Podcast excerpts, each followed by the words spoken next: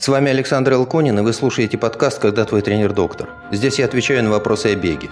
Я ультрамарафонец, трейлранер, основатель и тренер бегового клуба «Эра». По образованию я врач, кандидат медицинских наук. Медицинские знания помогают мне в тренерской работе, поэтому задавайте ваши вопросы на сайте «Эроран» и слушайте ответы каждую субботу. Добрый вечер, дорогие друзья! Вас приветствует беговой клуб «Эра», и его основатель, он же тренер, он же доктор Александр Илконин. Помогаю Александру я, Ольга Клиновская.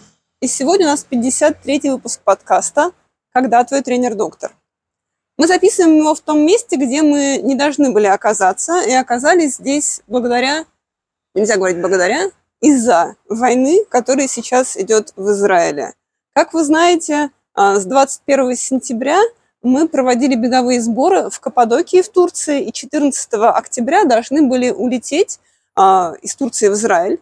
Но а, турецкие авиакомпании отменили все рейсы. Сейчас у нас билеты на 20 октября а, компании «Эляль». Мы надеемся, что мы сможем улететь и находиться в Израиле а, в то время, где мы могли бы каким-то образом помочь израильскому народу. И в этом эфире, конечно, мы хотим выразить наши переживания, а, наши соболезнования и нашу поддержку э, израильскому народу. В трудное это время надо быть своей страной. Да, и пока мы э, не можем улететь в Израиль, мы решили в любом случае не пропускать наш подкаст. И сегодня тема нашего подкаста а, – болезни и медицина, э, с которыми сталкиваются бегающие люди. И давайте начнем с очень серьезного вопроса. Вот, э, это один из тех вопросов, на которые нужно давать ответы как можно быстрее, потому что э, реально у человека идет процесс э, выздоровления, некого преодоления. Итак, Дмитрий написал нам вот что. Мне 54 года. Сегодняшний вес 73 килограмма, рост 185. Пол, полтора года назад поставили диагноз сахарный диабет. Собственно, из-за этого начал сначала ходить, потом бегать. До этого был далек от физической активности, вес был 110 килограмм. Вероятно, я теперь один из тех, кому удалось победить сахарный диабет питанием, физическими нагрузками, плюс метформин в первый год. На дистанциях добился неплохих для себя результатов, десятка за 52 минуты. Но есть проблема, проблема с прогрессированием. На интервальных тренировках со всей дури могу пробежать от силы 200 метров. А дальше там, где нормальным людям достаточно те же 200 метров пробежать трусцой для восстановления, мне требуется идти пешком минуты 3-4. Что это? Недостаточно развитая силовая выносливость или продолжающиеся проблемы с поступлением глюкозы в миоциты? Надо ли как-то корректировать интервалку? Спрашивает нас Дмитрий. Пожалуйста, Александр, что скажете Дмитрию всем, кто болеет сахарным диабетом и хочет бегать? А, судя по тому, что описывает Дмитрий, сахарный диабет, который выявлен в зрелом возрасте, речь идет о диабете второго типа. А при сахарном диабете второго типа в настоящий момент, ну, последние, наверное, 30 лет, если не больше, начальная стратегия лечения подразумевает немедикаментозное воздействие. По-английски это называется lifestyle modification, по-русски говорят об изменении образа жизни. Собственно, то, что удалось сделать Дмитрию. Он занялся какой-то регулярной физической нагрузкой, стал бегать, видимо, каким-то образом скорректировал свой рацион, стал по-другому питаться. И это в сочетании с медикаментозным воздействием, с таблетками в течение первого года помогло ему нормализовать уровень сахара. И Воздействие это оказалось достаточно мощным, потому что по прошествии одного года удалось вообще отказаться от таблеток и держать стабильный уровень сахара и другие лабораторные показатели близкими к норме или в пределах нормы, исключительно сохраняя регулярную, умеренную физическую нагрузку. Это нормальная ситуация, это то, что часто происходит при сахарном диабете второго типа. Просто изменение образа жизни, изменение способа питания, добавление регулярной физической нагрузки позволяет нормализовать уровень сахара. Я бы не назвал это победой над болезнью, потому что болезнь осталась, изменение чувствительности рецепторов к инсулину осталось, но уровень сахара при этом можно держать в нормальных пределах.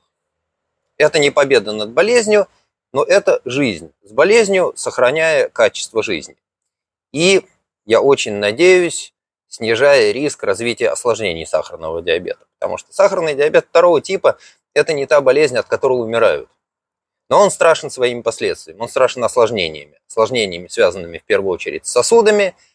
И для того, чтобы этих осложнений избежать, для того, чтобы уменьшить их риск, действительно нужно менять образ жизни, нужно добавлять в свою жизнь регулярные физические нагрузки, надо менять свое питание. Собственно, то, что Дмитрию удалось сделать, я надеюсь, что с э, осложнениями, связанными с сахарным диабетом, тоже риск небольшой, и Дмитрий их избежит. Насколько это вообще возможно. Теперь про э, интенсивность нагрузки, которая отражается в пульсе, и о возможной продолжительной нагрузке. Смотрите, э, у каждого человека есть интенсивность нагрузки, которая позволяет ему держать эту нагрузку какое-то время. Со скоростью, с которой, ну, две недели назад я сказал бы Элиот Кипчоги, сейчас я скажу Киптум бежит весь марафон, а Кипчоги бежал марафон по 2.52, Киптум пробежал вот чуть быстрее, 2.49 что ли на километр.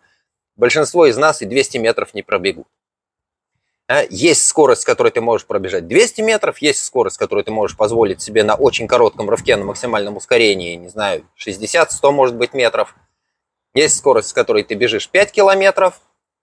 А предельная нагрузка в течение какого-то времени у каждого своя. И бессмысленно сравнивать кого-то с кем-то, есть смысл сравнивать себя вчерашнего с собой сегодняшним. Как это меняется по ходу тренировок. А если речь идет о том, что с течением времени ты понимаешь, нагрузка, которая была тебе по силам в течение, не знаю, часа, оказывается сейчас слишком большой даже на коротком интервале, ну тут надо смотреть. Дмитрий говорит, что у него снизился вес. Стало быть, увеличением веса это не объясняется. Может быть, действительно проблема в том, что сахарный диабет остался. И все механизмы, которые проявляются повышением сахара крови, снижение чувствительности рецепторов к инсулину, затрудненное поступление глюкозы в клетки, они тоже остались. И действительно такая ситуация снижает возможности выполнять аэробную физическую нагрузку и анаэробную тоже, потому что глюкоза в клетке все равно не поступает. Для анаэробного процесса тоже нужна глюкоза. Да, действительно, это ограничение, которое может оказаться значимым. А я не видел исследований, которые говорили бы об интенсивности переносимой нагрузки у людей с сахарным диабетом второго типа. Вообще э, исследования значительных нагрузок у людей с сахарным диабетом никогда никто не проводил.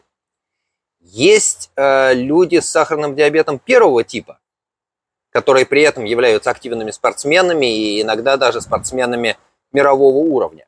Но сахарный диабет первого типа это совсем другая болезнь, и при добавлении внешнего инсулина поступление глюкозы в клетки нормализуется, и они всю жизнь живут на этом внешнем инсулине. При достаточном поступлении глюкозы в клетки их аэробная и анаэробная производительность не сильно отличается от того, что у людей без диабета. Да, действительно, такое может быть. Тем не менее, для сохранения качества жизни, для снижения риска развития осложнений диабета, все дружно говорят, пожалуйста, поддерживайте регулярную физическую активность, все всегда говорят об умеренной физической активности. Интервалы на максимальном потреблении кислорода при сахарном диабете второго типа – это не самая идеальная тренировка, потому что, просто потому что э, механизмы болезни не предполагают, что придется работать э, в таких режимах. Ну, производительность оказывается низкой, возможность бежать в этом режиме очень короткая, что, собственно, Дмитрий для себя и отметил. Это нормальная ситуация, но надо, что называется, играть теми картами, которые у тебя есть. Получается бегать – отлично. Получается нормализовать вес – идеально. Получается держать нормальный сахар крови без таблеток на одной диете и нагрузках. Великолепно. Ну, так и жить. Удачи. Оля. Спасибо большое, Александр. И у нас есть еще один вопрос от того же самого Дмитрия. А, он спрашивает, на темпе 6 минут на километр, пульс 165, на котором мне вполне комфортно. На соревнованиях пульс на редкость 175-180, который могу держать около получаса. Но там тяжело уже, конечно, не могу задерживать дыхание даже на глоток воды. Врачи говорят, что я хожу по очень тонкому льду. Ваше мнение, нужно ли как-то смещать пульсовые зоны в сторону увеличения, если 160 – разговорный темп? Еще раз напоминаю, что Дмитрий э, имеет сахарный диабет второго типа. Э, сахарный диабет второго типа тут в общем ни при чем, а потому что э, пульсовые зоны отражают интенсивность работы, и они не очень сильно связаны с тем, каким, на каком механизме энергообеспечения происходит эта работа. А то, что 160 с лишним – это по-прежнему разговорный темп, ну вот такая особенность сердечно-сосудистой системы. Вот так сердце отвечает на нагрузку увеличением частоты, в большей, видимо, в большей степени увеличением частоты, чем увеличением объема, который сердце прокачивает на каждом сокращении. И то, что у Дмитрия пульс э, в течение получаса может держаться на уровне 175-180, Видимо, это выше э, анаэробного порога, потому что продолжительность такой работы не больше получаса. Ну, я бы предположил, что анаэробный порог в этой ситуации где-то в районе 170-172. А, и если ты бежишь выше порога анаэробного обмена, выше ПАНО, в этом режиме бегают, например, пятерку, три тысячи бегают. Это очень тяжело, это действительно глубокое ритмичное дыхание – с очень жестко заданным ритмом остановиться даже на глоток воды невозможно, потому что задыхаешься. А, это, кстати, иллюстрация того, что волшебная формула 220 минус возраст имеет очень большой разброс показателей. По этой формуле Дмитрию на 170 надо было бы остановиться, а он целых полчаса бежит. На максимальном пульсе никто полчаса не бегает. Максимальный пульс выносят, дай бог, если несколько минут. А, Окей, если на соревнованиях получается бежать, ну, полчаса это стало быть что-то типа пятерки бежал, да? А, получается бежать в таком режиме, и все нормально, и ты после этой нагрузки себя нормально чувствуешь, отъелся, отпился, ну окей. Наверное, с течением времени, с ростом тренированности, с ростом выносливости и силовой выносливости тоже, может быть, пульс будет снижаться на пятерке, а может быть и не будет. Говорить о том, что есть какие-то дополнительные риски на такой частоте сердечных сокращений без какой-либо симптоматики и без данных какого-либо обследования сердца, я не берусь. Говорить, что интенсивные физические нагрузки представляют какой-то дополнительный риск, я тоже не могу, потому что я, честно говоря, не видел этих исследований. Я не уверен, что такие исследования кто-то проводил у людей с сахарным диабетом второго типа есть стандартная рекомендация, да, впрочем, и при первом типе тоже, есть стандартная рекомендация э, регулярной умеренной физической нагрузки. Исследования интенсивных физических нагрузок при сахарном диабете второго типа не проводились. Я сильно сомневаюсь, что они когда-нибудь кем-нибудь будут проведены, потому что этический комитет не пропустит исследование, которое может представлять дополнительный риск для людей с диабетом. Есть этот риск или нет, неизвестно. Но он может быть, поэтому по этическим соображениям такое исследование одобрено не будет, его не будут проводить. Стало быть, каждый, кто предполагает для себя возможность интенсивных нагрузок при сахарном диабете второго типа, самостоятельно пытается взвесить риск и возможную пользу. Какая польза, я не знаю, честно скажу. Да? Известно, что регулярные умеренные нагрузки помогают справиться с проявлениями болезни, механизмы болезни остаются, проявления исчезают. Эти нагрузки позволяют избежать или снизить риск осложнений сахарного диабета. Что касается интенсивных нагрузок, вопрос открытый, он не исследован, и перспектива его исследований очень туманна. Вероятность таких исследований мала. К сожалению, я ничего более содержательного сказать не могу. Есть рекомендации, которые известны, все остальное – серая зона. Оля? Спасибо большое, Александр. И давайте еще один вопрос о здоровье бегуна и о том, как не навредить себе в процессе тренировок. Опрос нам задает Игорь из Телеграм. Он задал свой опрос в комментариях а, в одном из постов к нашему, в нашем Телеграм-канале «Эра подчеркивания ран». И это один из способов, каким можно задать вопрос Александру. И вот что он написал Игорь. После одной из пробежек решил закрепить результат 30 приседаниями в виде берпи, без отжимания. То есть приседания, соединенные с прыжком э, вверх на месте. После этого начали подтягивать связки между стопой и щиколоткой. Не прямо болеть, все терпимо, просто подтягивает. Не бегаю толком уже 7 дней. Легкие пробежки по 500-600 метров были два раза. Значит ли это, что потянул связки? Стоит ли еще подождать? Меня в целом а, такое в первый раз за 4 года, как бегаю. Что скажете Игорю, пожалуйста, Александр? А, силовая нагрузка после а, нагрузки на выносливость – это хорошая идея. Обычно все так и делают. Или вставляют силовые упражнения куда-то в середину, или относят их на после беговой тренировки. Выпрыгивание из глубокого приседа, да, ну, это упражнение так, наверное, называется. Опускаешься в присед, поднимаешься, выпрыгиваешь вверх. Выпрыгивание из глубокого приседа, 30 повторений, э, но при этом потом появилась боль в связках голеностопного сустава. А обычно люди после таких упражнений жалуются на то, что появилась боль в мышцах передней поверхности бедра. Четырехглавая болит, потому что в выступающем усилии, опускаясь из выпрыгивания, приходится себя тормозить. Это большая нагрузка, это эксцентрический режим работы мышцы, и это то, что обычно вызывает отсроченную мышечную боль, а иногда эта боль вылезает прям вот сразу. Да, отработал тренировку, и уже мышцы тяжелые и на грани боли, а потом где-то присел, встал, и появилась боль, и по лестнице вниз идти больно, окей. На мышечную боль Игорь не жалуется, а говорит, что его беспокоят связки голеностопа. Так тоже может быть, потому что на приземлении связки испытывают нагрузку.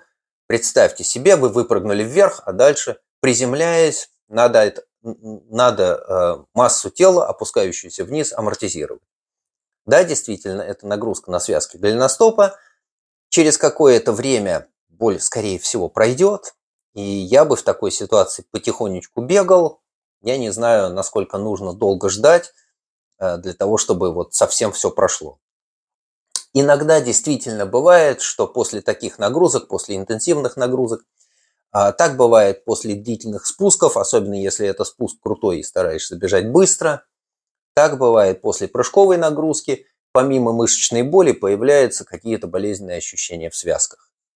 Если они проходят после разминки, если они не нарастают в ходе легкого бега, ну и бегать себе дальше, через какое-то время, если вы нагружаетесь более-менее регулярно, связки тоже адаптируются, перестанут болеть.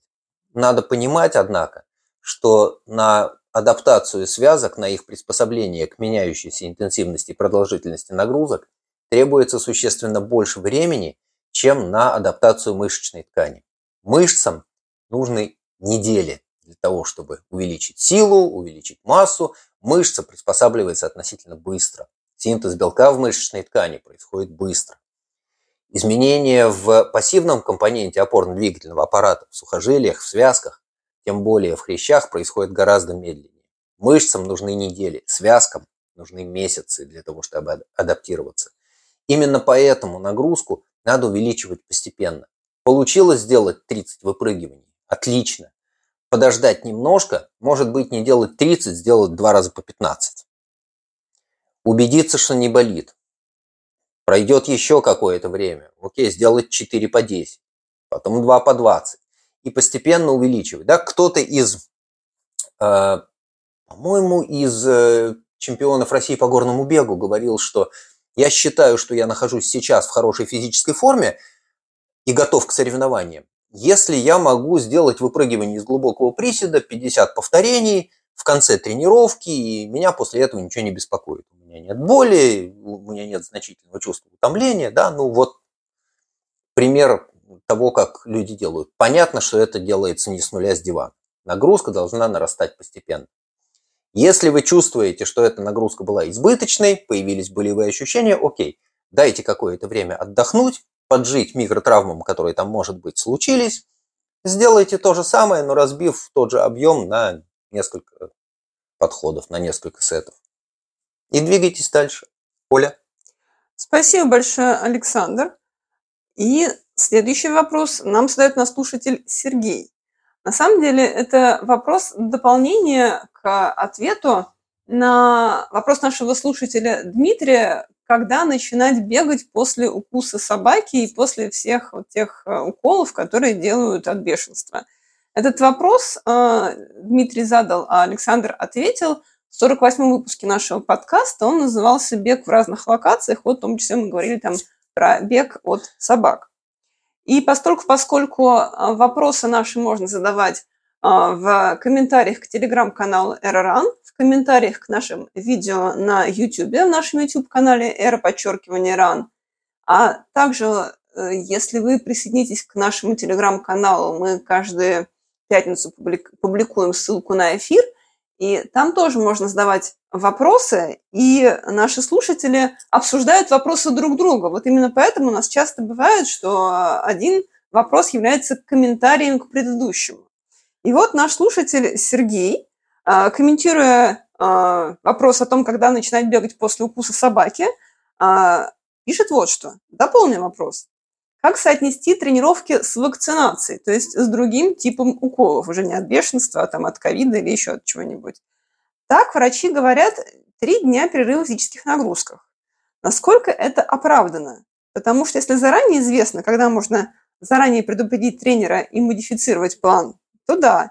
А если а, внезапно предложили давно ожидаемую вакцину, а, то когда после этого можно возвращаться к тренировкам? Пожалуйста, Александр. А, если у вас в плане стоит вакцинация, и вы не знаете точно, когда именно вакцина сделается доступной, и вдруг вам позвонили или написали и сказали, что вот вакцина ждет вас завтра, и у вас на завтра стоит тренировка, я бы в такой ситуации сказал тренеру, извини, у меня завтра вакцинация, поэтому давай подумаем, куда мы эту тренировку денем, и без всяких сомнений шел бы на вакцинацию. Здоровье дороже. Никакая пропущенная тренировка не стоит рисков, связанных с отсутствием вакцинации. Двигать вакцинацию, как правило, организационно сложнее, чем двигать тренировку. С тренером договориться можно. А с медицинским учреждением гораздо сложнее. Тренер ближе и лучше понимает. Сколько времени пройдет между вакцинацией и возможностью полноценно тренироваться дальше, вопрос открытый для каждого. Потому что, например, после тех вакцинаций от гриппа, которые случались у меня, я вообще никак не менял свой тренировочный план. Ни по продолжительности, ни по интенсивности. Я не чувствую этой вакцины, она на меня не оказывает никакого влияния.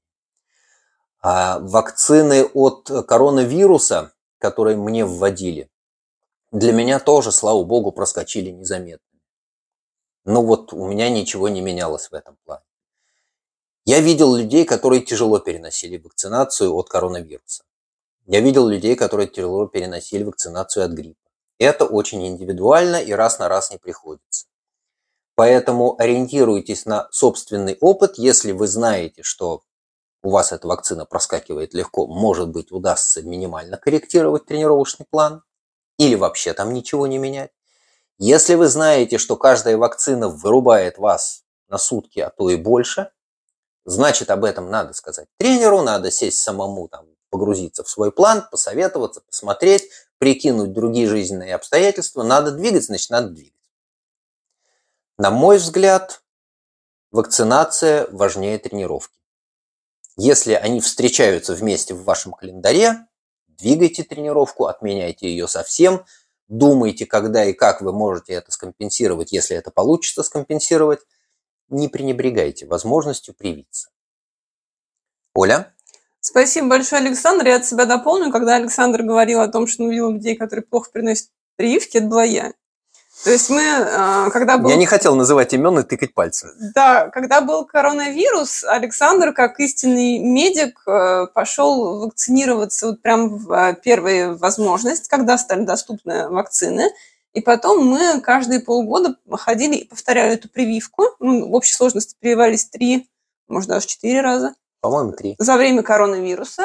И каждый раз э, у нас была а, одинаковая реакция. То есть Александр как будто бы ему вообще ничего не кололи, а я страдала неделю. При этом нас вакцинировали из одной пробирки в одном кабинете. То есть мы всегда заходили вместе, и нам кололи вот ровно одно и то же из одной бутылочки.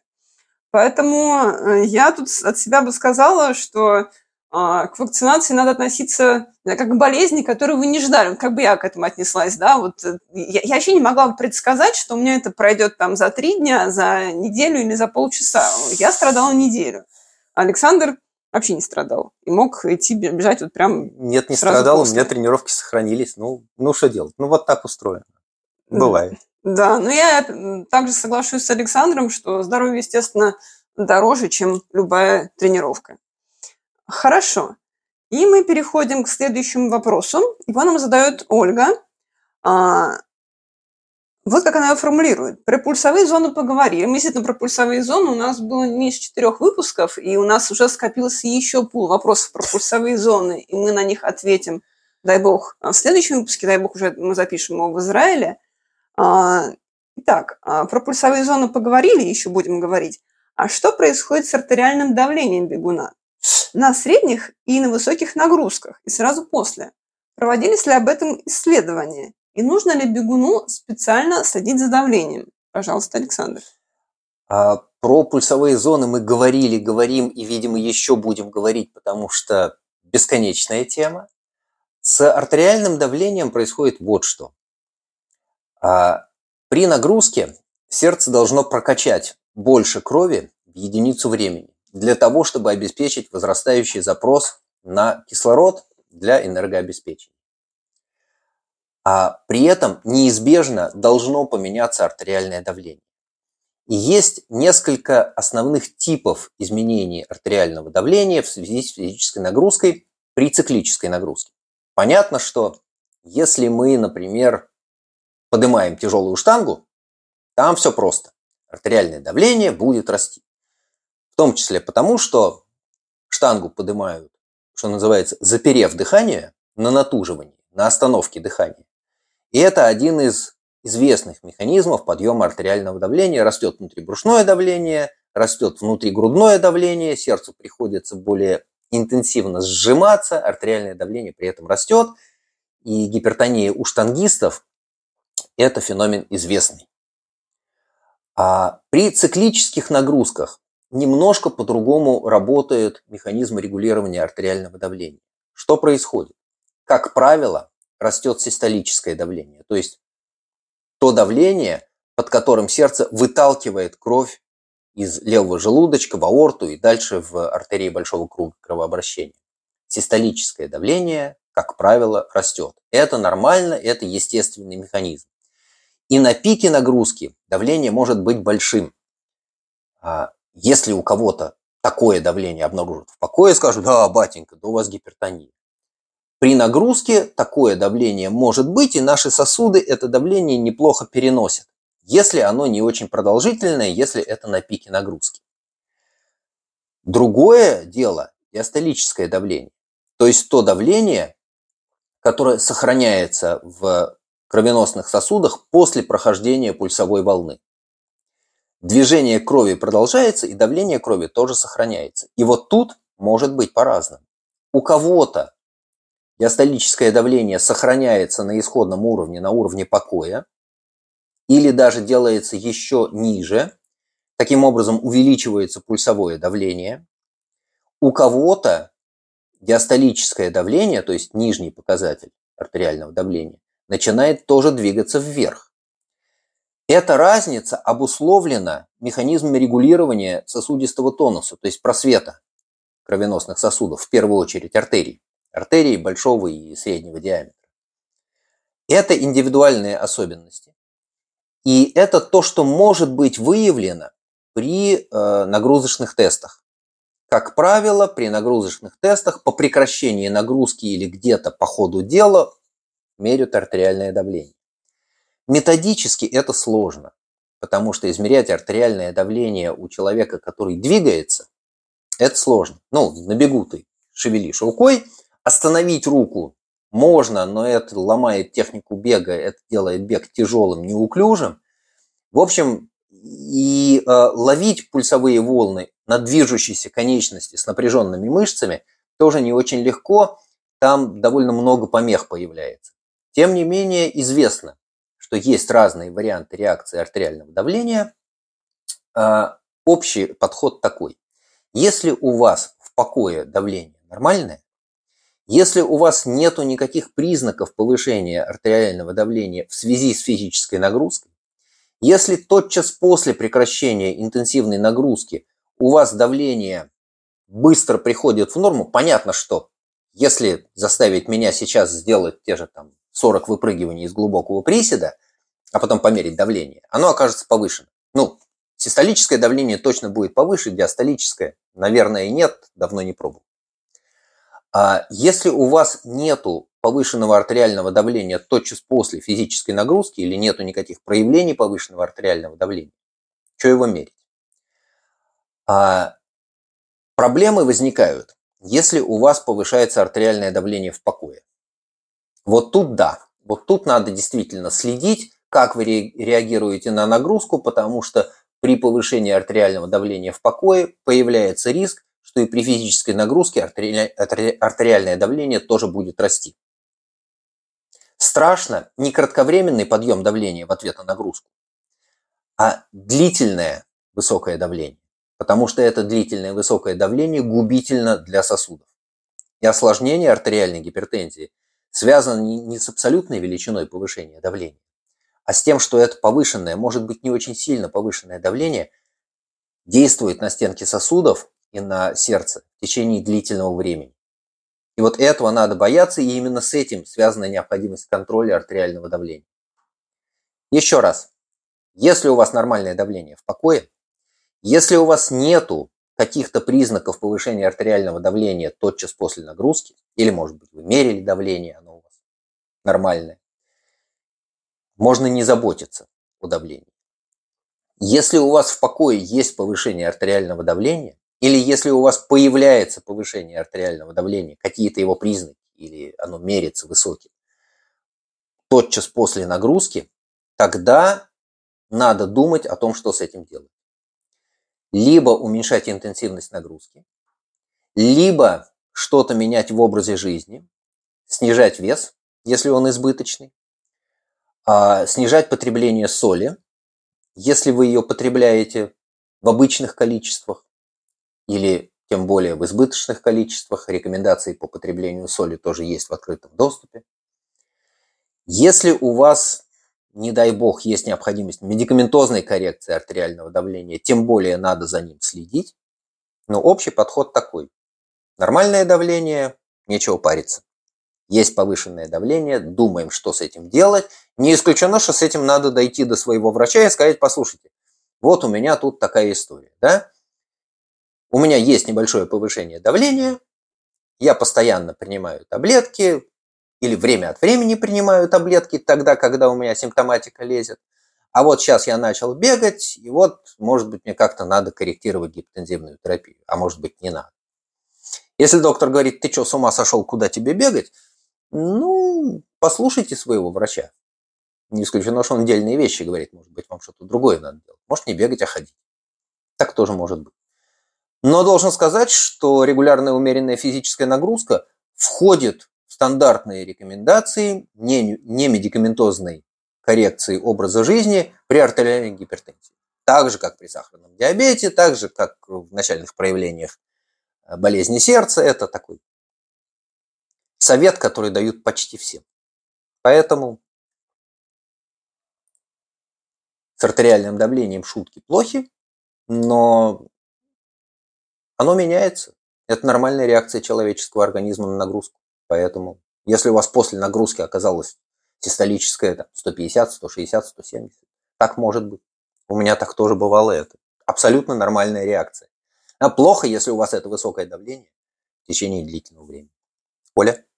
Спасибо большое, Александр. А я от себя хочу добавить, что Александр, э, как доктор, и он же тренер, а когда начинает беседу со, со своими будущими учениками о том, э, как с Александром тренироваться, Александр подробно спрашивает про их здоровье. И вот буквально недавно был случай, когда к Александру обратился молодой человек, который сказал, что а, у него все со здоровьем хорошо, но он а, ощущает некую а, сдавленность в груди, да, и Александр а, сказал, что не будет его тренировать, пока этот молодой человек не сходит к своему доктору и не проведет всестороннее обследование, потому что у мужчин высок риск чего? А, ну, молодому человеку 40 с лишним лет. А, да, действительно, разговаривал с мужчиной 40 с небольшим лет, который сказал, что все бы хорошо, но при физических нагрузках, когда они делаются интенсивными, у меня что-то появляется какое-то ощущение, что вот давит груди. На что я ему вынужден был ответить, давайте вы расскажете эту историю своему доктору, потому что не исключено, что эти неприятные ощущения являются проявлением болезни сердца. И продолжение интенсивных физических нагрузок – затея рискованная, потому что может плохо кончиться, совсем плохо кончиться. Ну, э, я не знаю продолжения истории, потому что ну, не, не следил за этим дальше. Э, тем не менее, надо сказать, что к своему здоровью надо относиться бережно. Оля? Да, спасибо большое, Александр. И если наши слушатели пожелают тренироваться с Александром, да, то сделать это очень просто. На нашем сайте era.ran есть раздел тренировки, и там описаны все возможные способы, каким образом тренироваться с Александром. Это можно делать дистанционно в онлайне, и таким образом Александр тренирует учеников из многих стран. Сам находится в Израиле, но ученики находятся в России, в Канаде, в Германии, в США, где бы то ни было. И успешно бегают. Например, Чикагский марафон трое учеников сбегали. А, значит, можно тренироваться с ним очно. Это можно делать, э, если вы находитесь в Израиле, особенно в Хайфе. Там Александр проводит тренировки. И также в беговых кемпах. Мы только что провели наш беговой кемп в Каппадокии. И после этого кемпа а, из учеников Александра трое поставили на тумбочке в категориях, в том числе я.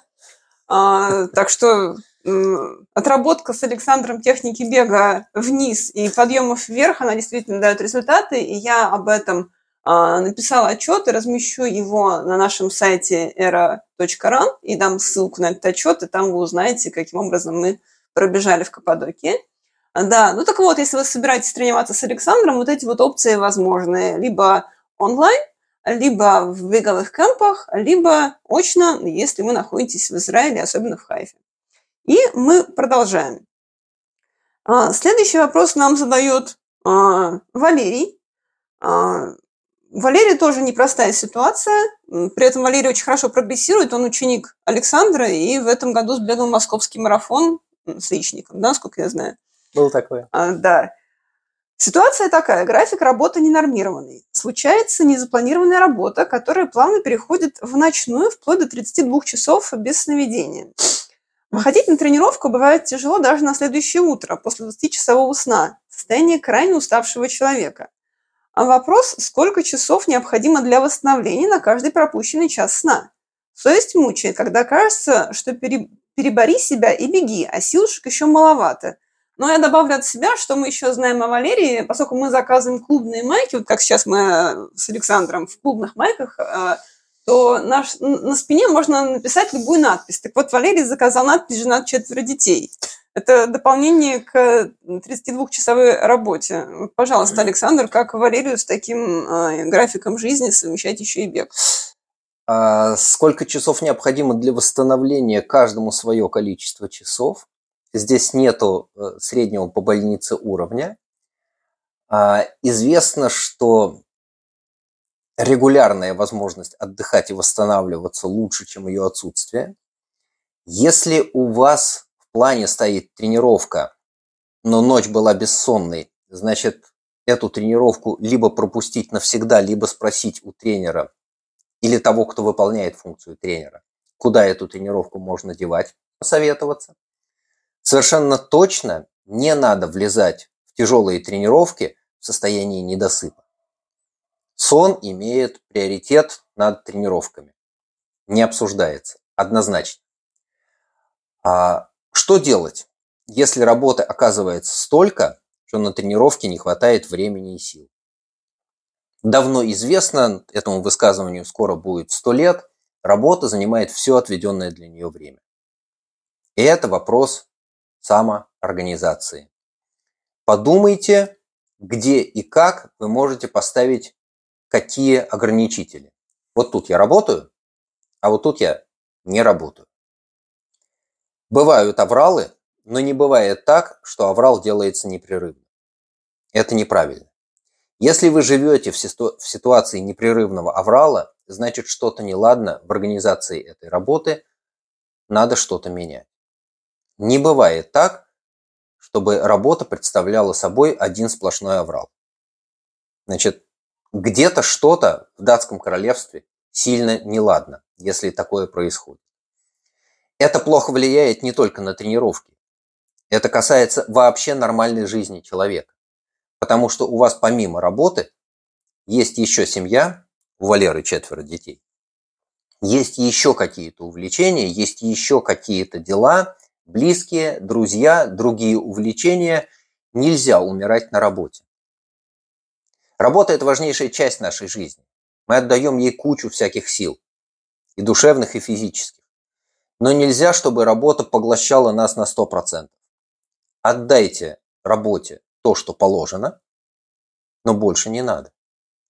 Нельзя жертвовать качеством своей жизни ради работы. Постарайтесь поискать этот баланс между работой и неработой и найти там место для тренировок. У меня есть очень немного подопечных, для которых тренировки являются самым важным в жизни. Прям вот можно по пальцам одной руки, я думаю, что мне хватит одного пальца. Для всех остальных, для всех остальных тренировки – это часть жизни, но она никак не первая, и это нормально. Поэтому подумайте о том, как вы организуете свою работу, чтобы вам не приходилось 32 часа жить в Аврале. Подумайте, как вы будете отдыхать. И столько времени, сколько надо, действительно можно отдать тренировкам. Ну, прикиньте, сколько времени проходит э, глядя в телефон. Не потому, что это навигатор, а потому, что там какие-то новости, которые, в общем, тоже, видимо, новостями не являются. Или еще что-то. А в сутках есть 24 часа и больше не будет. Из этих 24 часов надо найти время на сон, надо найти время на отдых, надо отдать время работе. Ну, я очень рад, когда остается время на тренировки. Когда я вижу в платформе Training Peaks, что календарный блок зеленый и тренировки выполнены, мне это очень приятно видеть. Меня это радует. Помимо того, я понимаю, что это свидетельство хорошего, качественного образа жизни. Есть сон, я его тоже вижу в Training Peaks, если люди отмечают, если у них этот показатель регистрируется. Есть тренировки, все здорово. А, как быть, если не получается? Честное слово, я не знаю. Я жил в ситуации, когда у меня была работа, плюс 10-12 часов тренировок беговых, плюс там 2-3 тренировки в неделю в зале, плюс еще что-то, плюс еще что-то. Я знаю, что это тяжело. Я знаю, что времени тупить нету совсем. Ну да, вот такая жизнь. Можешь организоваться? Организуйся. Не можешь, подумай, что ты из этого исключишь. Оля? Спасибо большое, Александр. А между тем, мы уже 40 минут в эфире. И если нашим слушателям и зрителям полезно и интересно то, что мы сейчас рассказываем, пожалуйста, ставьте лайки нашему подкасту на всех подкаст-платформах, где вы нас слушаете. А подкаст «Когда вы тренер доктор», он существует в Apple подкастах, Google подкастах, Яндекс Музыке. Все ссылки вы найдете на главной странице нашего сайта era.ran. И самое главное, у нас есть YouTube-канал «Эра подчеркивание РАН», где мы выкладываем все наши выпуски именно в видеоформате. И также в Каппадокии мы выложили несколько роликов о технике бега с горы.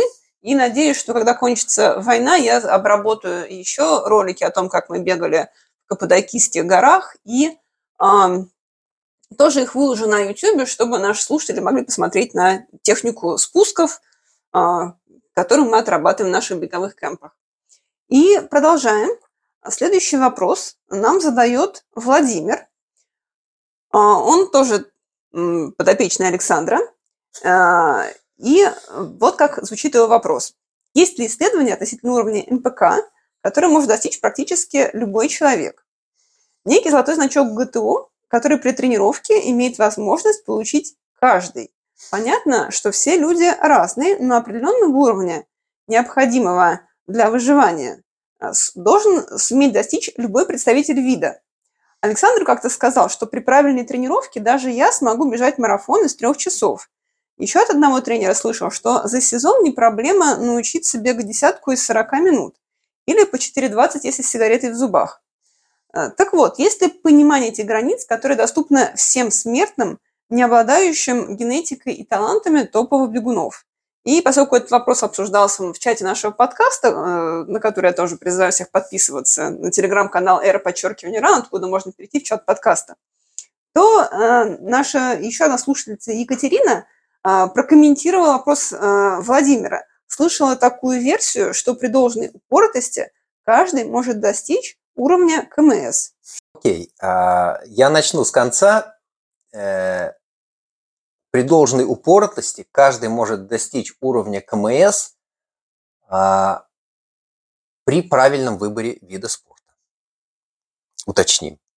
Потому что, да, действительно, регулярные, систематические, грамотно построенные тренировки позволяют достичь уровня КМС, но не всегда, не всем во всех видах спорта. Если вы правильно выбрали для себя вид спорта, очень большая вероятность, что, что называется, при должной упортости на КМС можно выйти. А, ну, например, если мы берем человека, которому 50 с небольшим лет, и который при росте 175 сантиметров имеет массу тела 80 килограммов, без лишнего веса.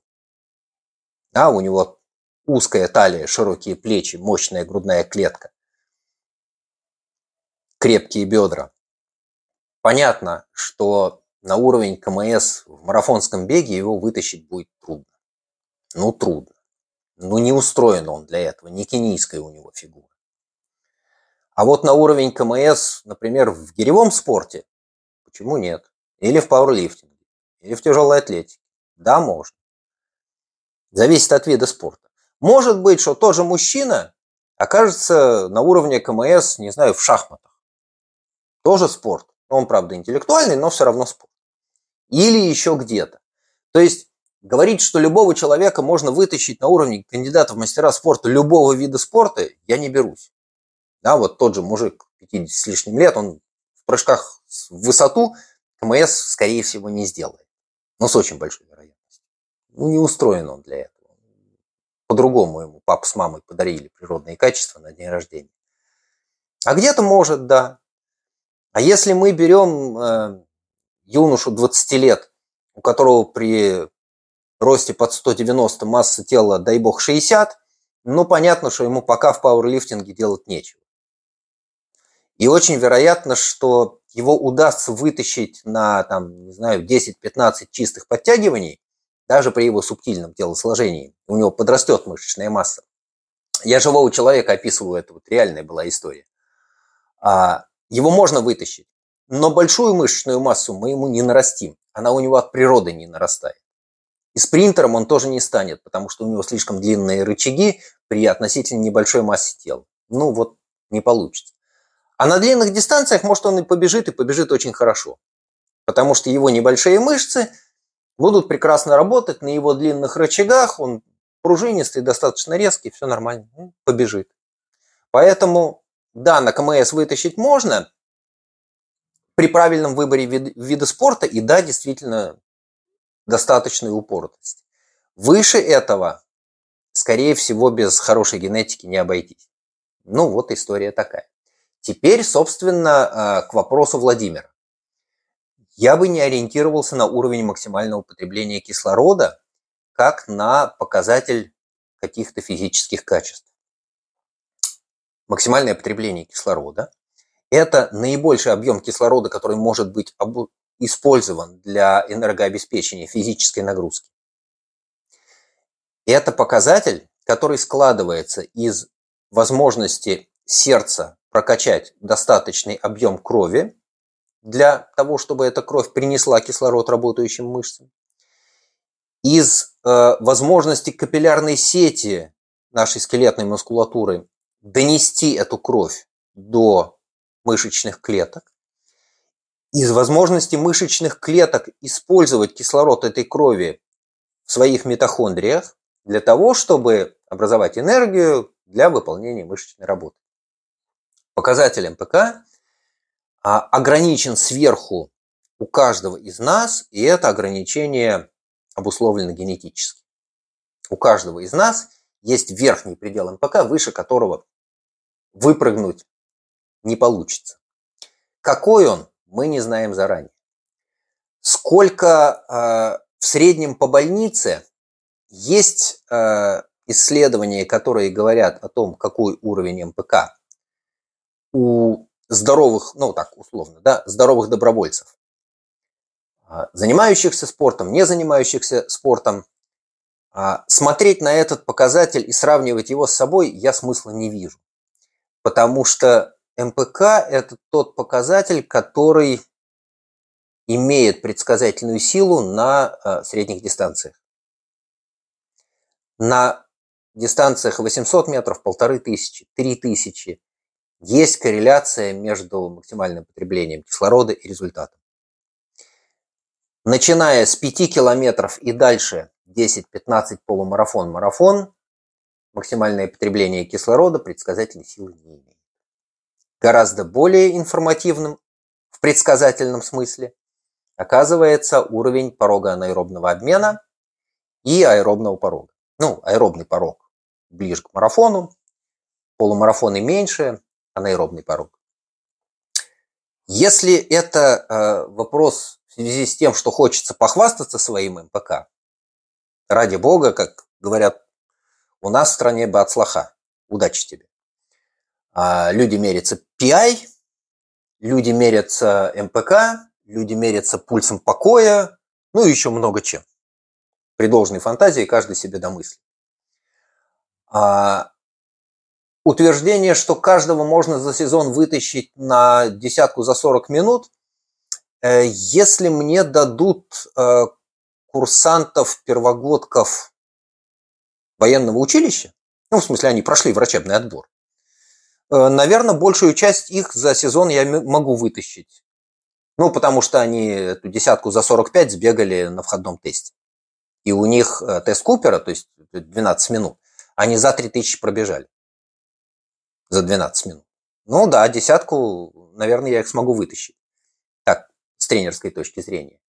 Если выйти на улицу Истекляль в городе Стамбуле, где мы сейчас находимся, набрать там 100 человек случайных прохожих, ну, псевдослучайная выборка, я не уверен, что я за сезон вытащу их на десятку, потому что там очень разные люди. Там есть мужчины и женщины. Они разного телосложения кто-то из них с сопутствующими заболеваниями, кто-то из них с избыточной массой тела, кто-то из них курит, и они даже по 4,20 не пробегут. Скорее всего, если взять 100 человек с улицы, ну вот с той улицы, которую я вижу в Стамбуле сейчас, вчера видели, вчера видели, а, я берусь сказать, что большую часть этих людей можно, что называется, вытащить на преодоление 10 километров любым способом. Кто-то пробежит, кто-то пройдет, кто-то скандинавской ходьбой – так можно. Но это вообще не имеет никакого отношения к показателю МПК. Потому что 10 километров на МПК никто не бегает. На МПК ты выходишь на второй половине дистанции, если она у тебя средняя, там, 800. Полторы тысячи. Ну вот там ты будешь на МПК, на второй половине. Оля?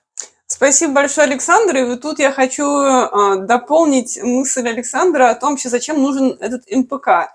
Когда мы только приехали в Каппадокию 20-21 сентября, у меня Гармин говорил, что мой МПК 54. Ну так, а побегивал в Хайфе, не то чтобы очень много, ну 54, а, потому что Хайфа находится на уровне моря. Когда мы приехали в Каппадокию, где высота тысячи метров над уровнем моря, Мой МПК, по крайней мере, Гармин так сказал, за неделю с 54 упал до 50. Это при том, что мы там каждый день э, что-то бегали или ходили по горам, в общем, не сидели без дела. Ну, МПК упал до 50. И, казалось бы, мне нужно расстроиться и решить, что я, наоборот, утратил физическую форму.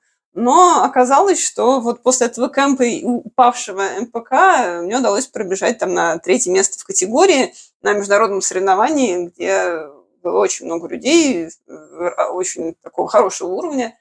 И то есть МПК ради МПК, ну, это просто показатель, который, как мы показывает опыт, не имеет отношения к спортивным результатам. Так это сформулирую. И хочу также добавить, что нас, наш следующий кемп, а, где вы сможете тренировать те качества, которые действительно повлияют на ваш спортивный результат, а, будет проходить в Турции же, в Люденезе, с 29 декабря по 9 января. Это будут новогодние праздники. И, пожалуйста, мы всех приглашаем. И ссылку на описание кемпа я размещу также в описании подкаста и в, верхнем комментарии к видео о нашем YouTube-канале «Эра подчеркивания ран». Хорошо, и у нас осталось время для еще одного вопроса. Ответ на него будет не очень длинным, хотя задававший хотел получить целую лекцию. И у нас уже был один такой опыт, когда Дара задала нам вопрос, э, на который мы сначала ответили в подкасте за пять минут, а потом в 51 выпуске подкаста Александр прочитал целую лекцию «Почему человек создан для бега». И мы имеем аналогичный случай. Наш слушатель Сергей а, спрашивает на следующее. Бегал я сегодня и думал про мышцы и переменные в уравнениях. И предлагаю сделать лекцию или даже цикл лекций на тему мышц в беге. Какие мышцы на что влияют и что будет, если развивать их или не развивать. Например, на что влияет четырехглавая мышца и что улучшится, если ее тренировать. А что ухудшится, если не тренировать спину, например. Э, или вообще э, дальше Сергей предлагает сделать а, какую-то программу, где загружаешь профиль гонки, и тебе система говорит, на какие мышцы для этого профиля гонки обратить внимание конкретно для этого забега, и какое физические упражнения следует делать. Ибо в трейл-раннинге, как предполагает Сергей, а, в какой-то момент развития, как в альпинизме, надо готовиться конкретным маршрутом, а не к абстрактной гонке по пересеченной местности. Что скажете, Александр? Александр любит такие вопросы спорить с искусственным интеллектом, потому что его теза, что ни одна программа не умнее человека, который написал. Это ровно то, что я должен сказать в самом начале. Никакая программа не умнее программиста. А это красивая идея, которая много раз вылезала, и было сделано много попыток ее воплощения. И на сегодняшний день я успешных попыток не видал. И мне легко объяснить почему. Потому что любая такая программа будет опираться на данные, полученные в какой-то выборке. И рекомендации этой программы будут относиться к средневзвешенному человеку, а не к этому конкретному. Известно вообще, какая мускулатура и как работает в цикле бегового шага. Это хорошо известно, это изучено, электромиографические исследования на беговой дорожке, прикрепили электроды, поймали э, сигналы от отдельных мышц, идентифицировали их, поняли, что вот на приземлении напрягается четырехглавая, потому что надо амортизировать. Потом есть короткий период небольшого ее напряжения, небольшого расслабления. И на выталкивании окончательное разгибание коленного сустава тоже делает четырехглавая, а потом четырехглавый еще напрягается одной своей головкой. Прямая мышца бедра напрягается на выносе бедра, когда маховая нога вылетает вперед и вверх колен. Это все известно. Но неизвестно, как у этого конкретного человека распределяется усилие по мышцам, которые работают вместе. Вот распределение усилий по синергистам – это вещь абсолютно индивидуальная. Рядом лежащие мышцы, выполняющие схожую функцию, могут по-разному напрягаться. И очень часто видишь, что у человека какая-то мышца перегружается, а какая-то, наоборот, не дорабатывает. И возможность изолировать недорабатывающую мышцу в упражнении есть далеко не всегда. Есть мышцы, которые мы как-то можем изолировать. Но, например, изолировать мышцы задней поверхности бедра и заставить отдельно напрячься полусухожильную, не напрягая при этом полуперепончатую, невозможно. Они снабжаются из очень близких источников по нервным волокнам. Они работают вместе, они выполняют одну и ту же функцию, разделить их невозможно. Поэтому мы делаем силовые упражнения, мы делаем технические упражнения, рассчитывая на то, что так или иначе нужные мышцы будут нагружены, и они будут адаптироваться к этой растущей нагрузке. Точно так же, если мы готовимся к конкретной гонке, что мы делаем? Мы выходим на трассу этой гонки, приезжаем туда в кемп, выходим на трассу этой гонки, находим какие-то технически сложные участки, побежали вниз. Не вообще вниз, а вот по этим тропам, с их местными особенностями. Где-то сыпуха, где-то курумник, где-то корни, где-то мягкий грунт, где-то, как мы встретили в Каппадокии, очень мягкий камень, который сыпется с песочком, с гравием на поверхности, с желобом, который формируется в тропе, потому что этот желоб очень быстро вытаптывается ногами, колесами велосипедов и мотоциклов.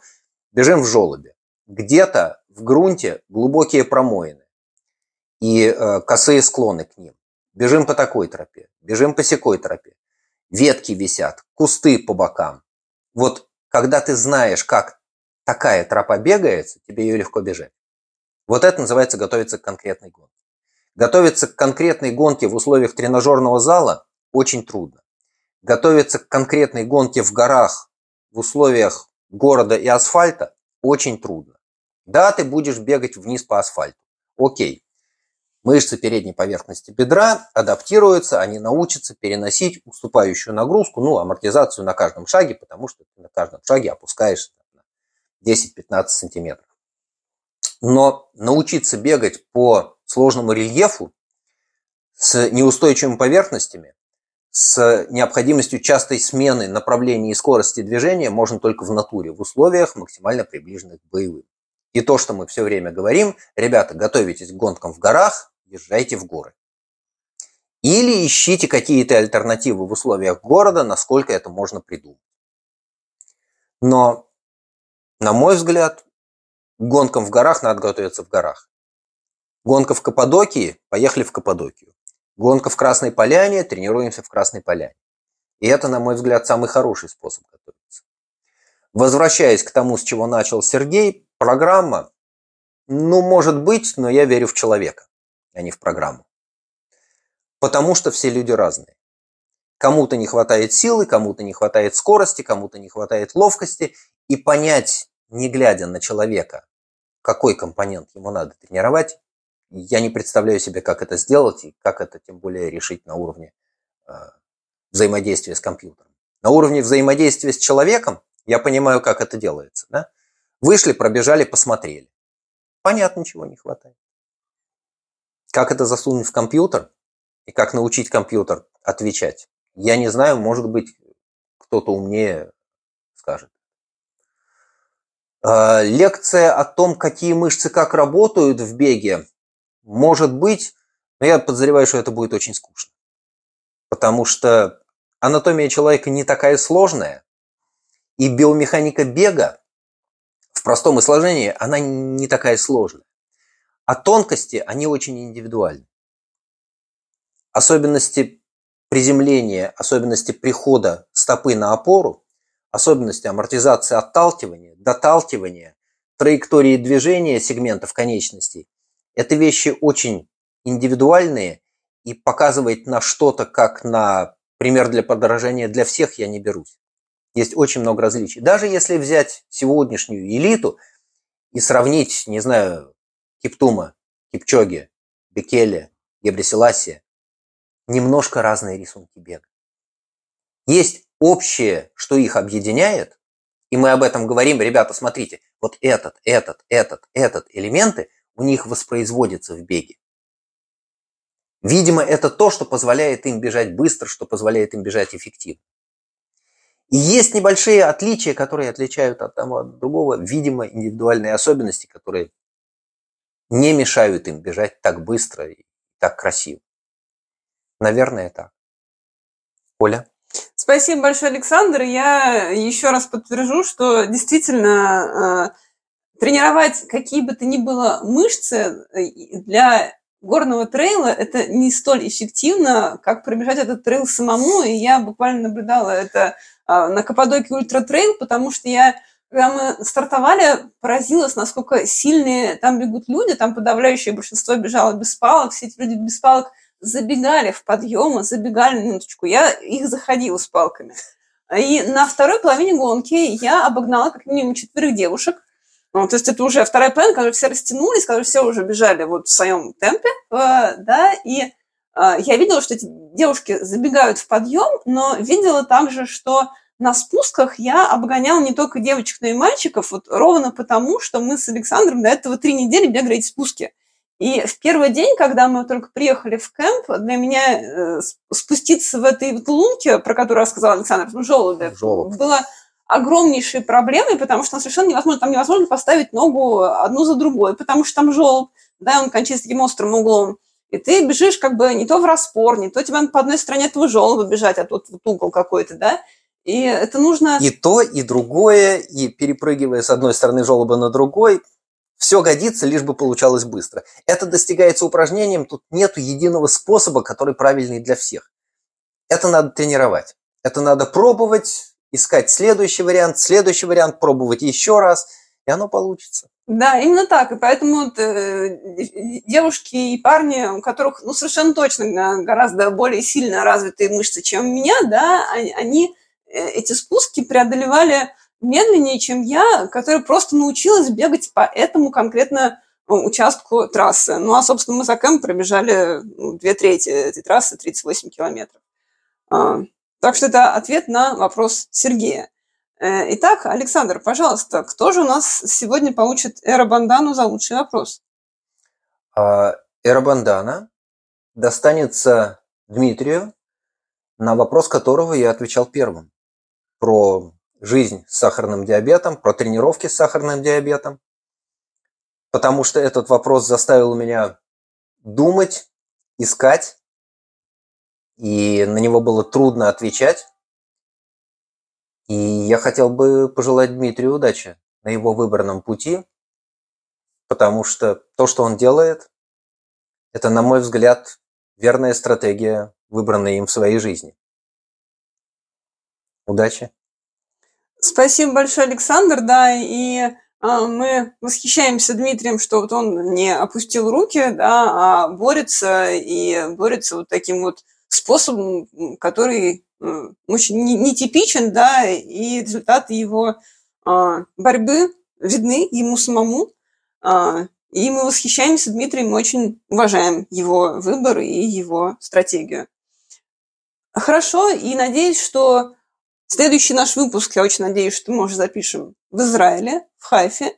И, пожалуйста, задавайте ваши следующие вопросы Александру, и очень надеюсь, что в следующий раз мы будем уже прямом эфире, а не в записи. Всем мира, всем здоровья, всем пока. Всем удачи.